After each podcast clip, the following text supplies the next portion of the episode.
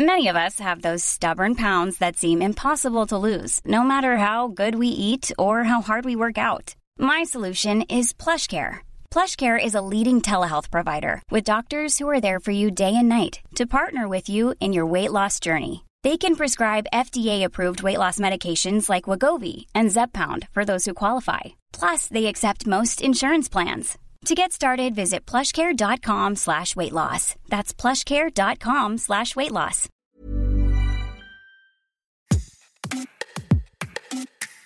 Bonjour, vous écoutez Minute Papillon, je suis Anne-Laetitia Béraud et aujourd'hui on parle de chevelure féminine et du regard de séduction de la charge érotique qui y est associée.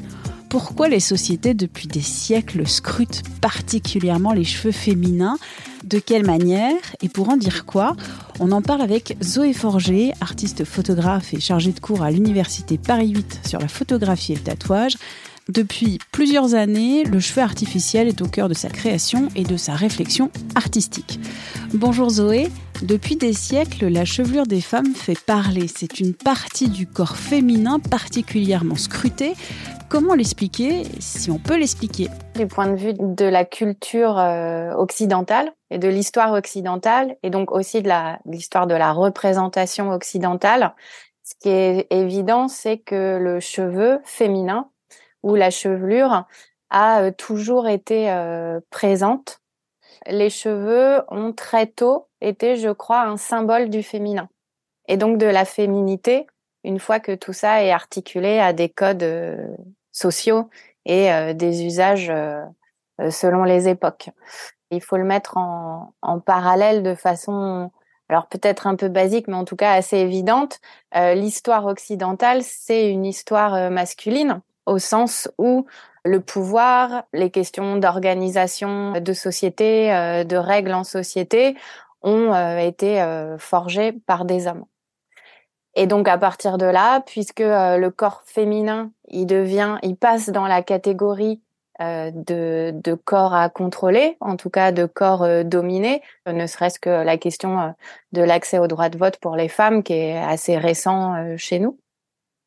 Et donc à partir de là, eh ben comme le, les cheveux sont un peu un élément euh, très représentatif, hein, une symbolique euh, de la féminité et du féminin, eh ben ça me semble assez euh, logique d'imaginer que ils deviennent un élément parmi d'autres, mais un élément du corps féminin qui va être particulièrement effectivement scruté ou en tout cas commenté et ce qu'on voit très bien dans l'exposition euh, des cheveux et des poils euh, qui a actuellement au musée des arts décoratifs, on voit très très bien comment à chaque, chaque époque, les cheveux, selon la coiffure et la présentation sociale, ont à suivre euh, voilà les codes du moment parce qu'on parle bien de représentation d'une longue chevelure féminine.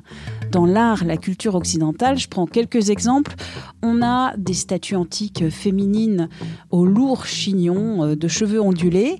Au XVe siècle, on a Botticelli qui peint la naissance de la déesse Vénus, nue, qui se cache le pubis avec ses longs cheveux blonds jusqu'à Disney qui a repris le personnage de Réponse et ses maîtres et ses maîtres et ses maîtres de cheveux. La femme, la princesse, la déesse ont les cheveux longs. Dans la mesure où, euh, dès le début, on va dire, les cheveux sont le symbole de la féminité, effectivement, les codes euh, veulent que euh, femme égale cheveux longs. Hmm. Même s'il y a eu des exceptions par rapport aux hommes qui ont porté les cheveux longs, il y a euh, toujours euh, voilà cette idée que euh, on va prendre un homme pour une femme parce qu'il porte les cheveux longs. Donc c'est vraiment un code de la féminité.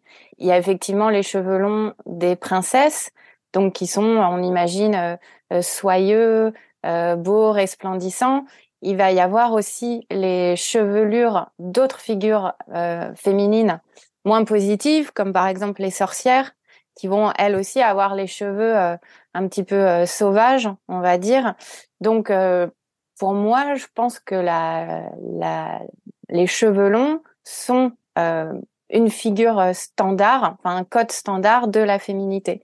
Dans l'iconographie médiévale, par exemple, il y avait des figures représentées avec des cheveux longs défaits, c'est-à-dire non coiffés, et c'était la figure de la grande prostituée.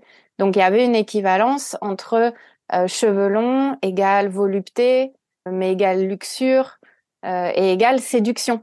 Et par rapport aux femmes aux cheveux courts, le regard de la société n'est pas du tout, du tout le même. On pense évidemment à des femmes tondues à la libération. C'est un exemple parmi d'autres où euh, il y a euh, cette association directe de euh, féminité, voire même de statut de femme aux cheveux plus ou moins longs. Et beaucoup plus récemment, même dans la pop culture, Britney Spears qui se tond les cheveux.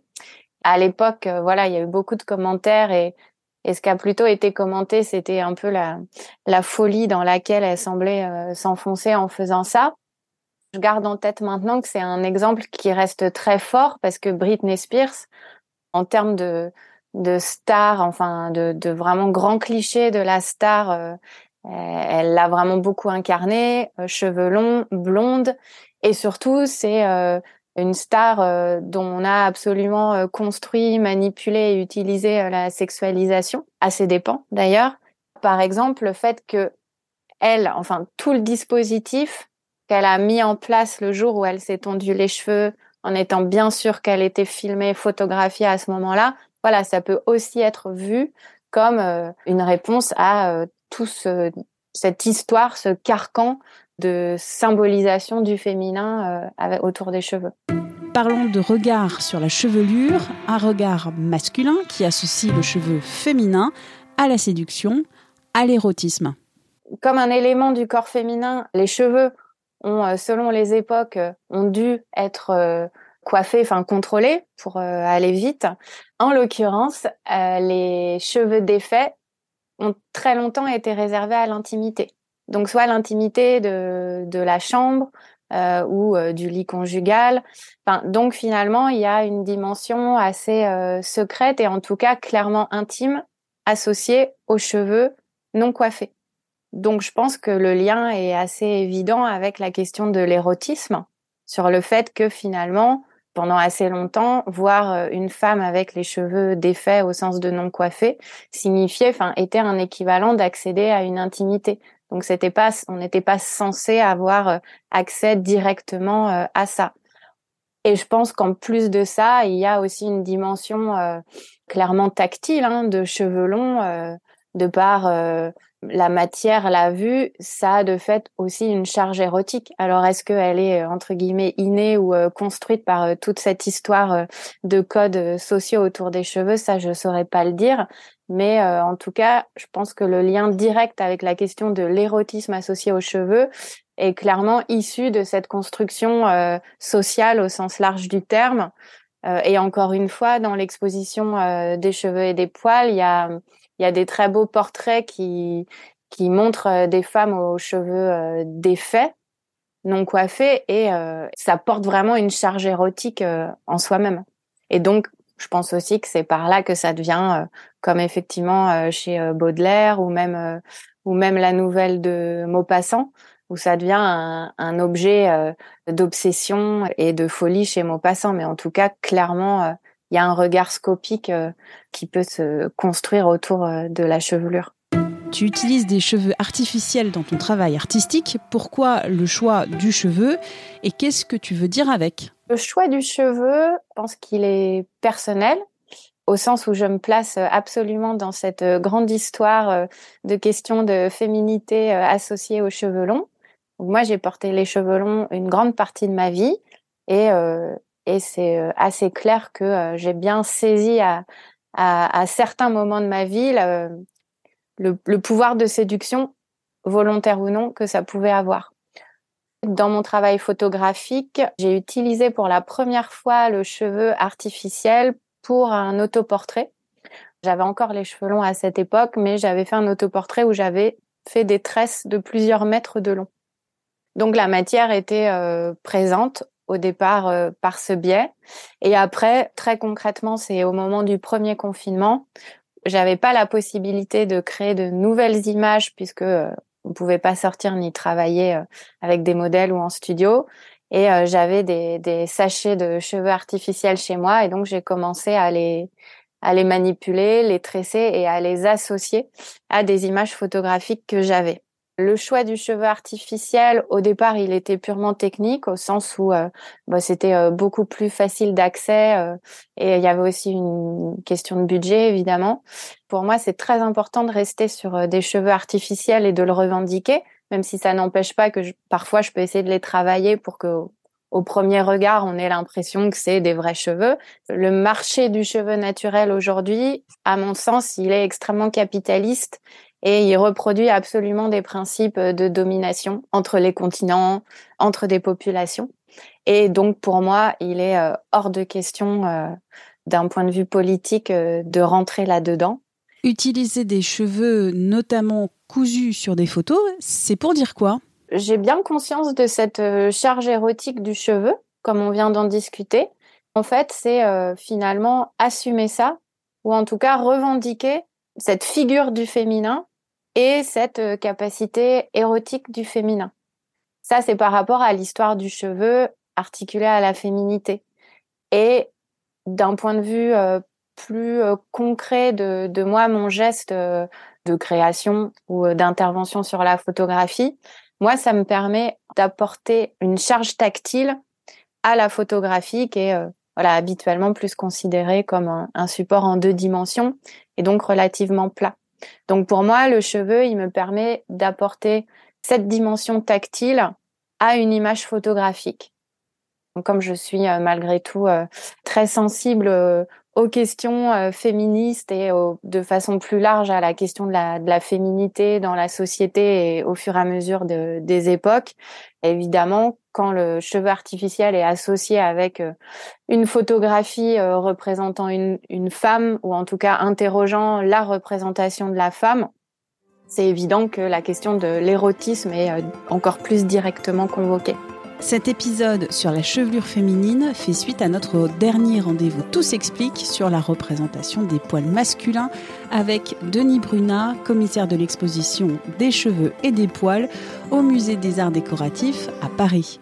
Retrouvez cet épisode, ce podcast sur 20minutes.fr. Merci d'avoir écouté cet épisode de Minute Papillon, un podcast d'Anne-Laetitia Béraud pour 20 minutes. S'il vous a plu, n'hésitez pas à en parler autour de vous, à le partager sur les réseaux sociaux.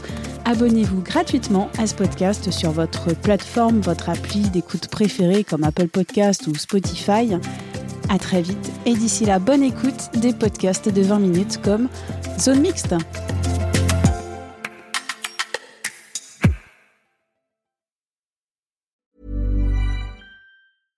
This message comes from BOF sponsor eBay. You'll know real when you get it. It'll say eBay Authenticity Guarantee. And you'll feel it.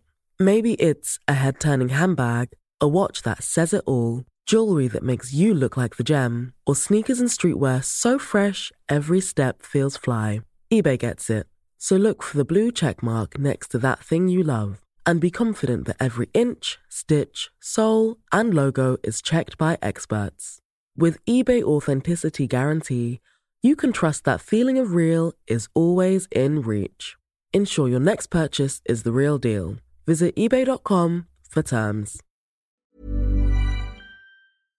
On ne va pas se quitter comme ça. Vous avez aimé cet épisode? Sportif, généraliste, sexo ou scientifique, varié mais toujours bien informé. Découvrez les autres podcasts de la rédaction 20 minutes sur votre application d'écoute préférée ou directement sur podcast au pluriel.20minutes.fr. Et merci de nous avoir écoutés.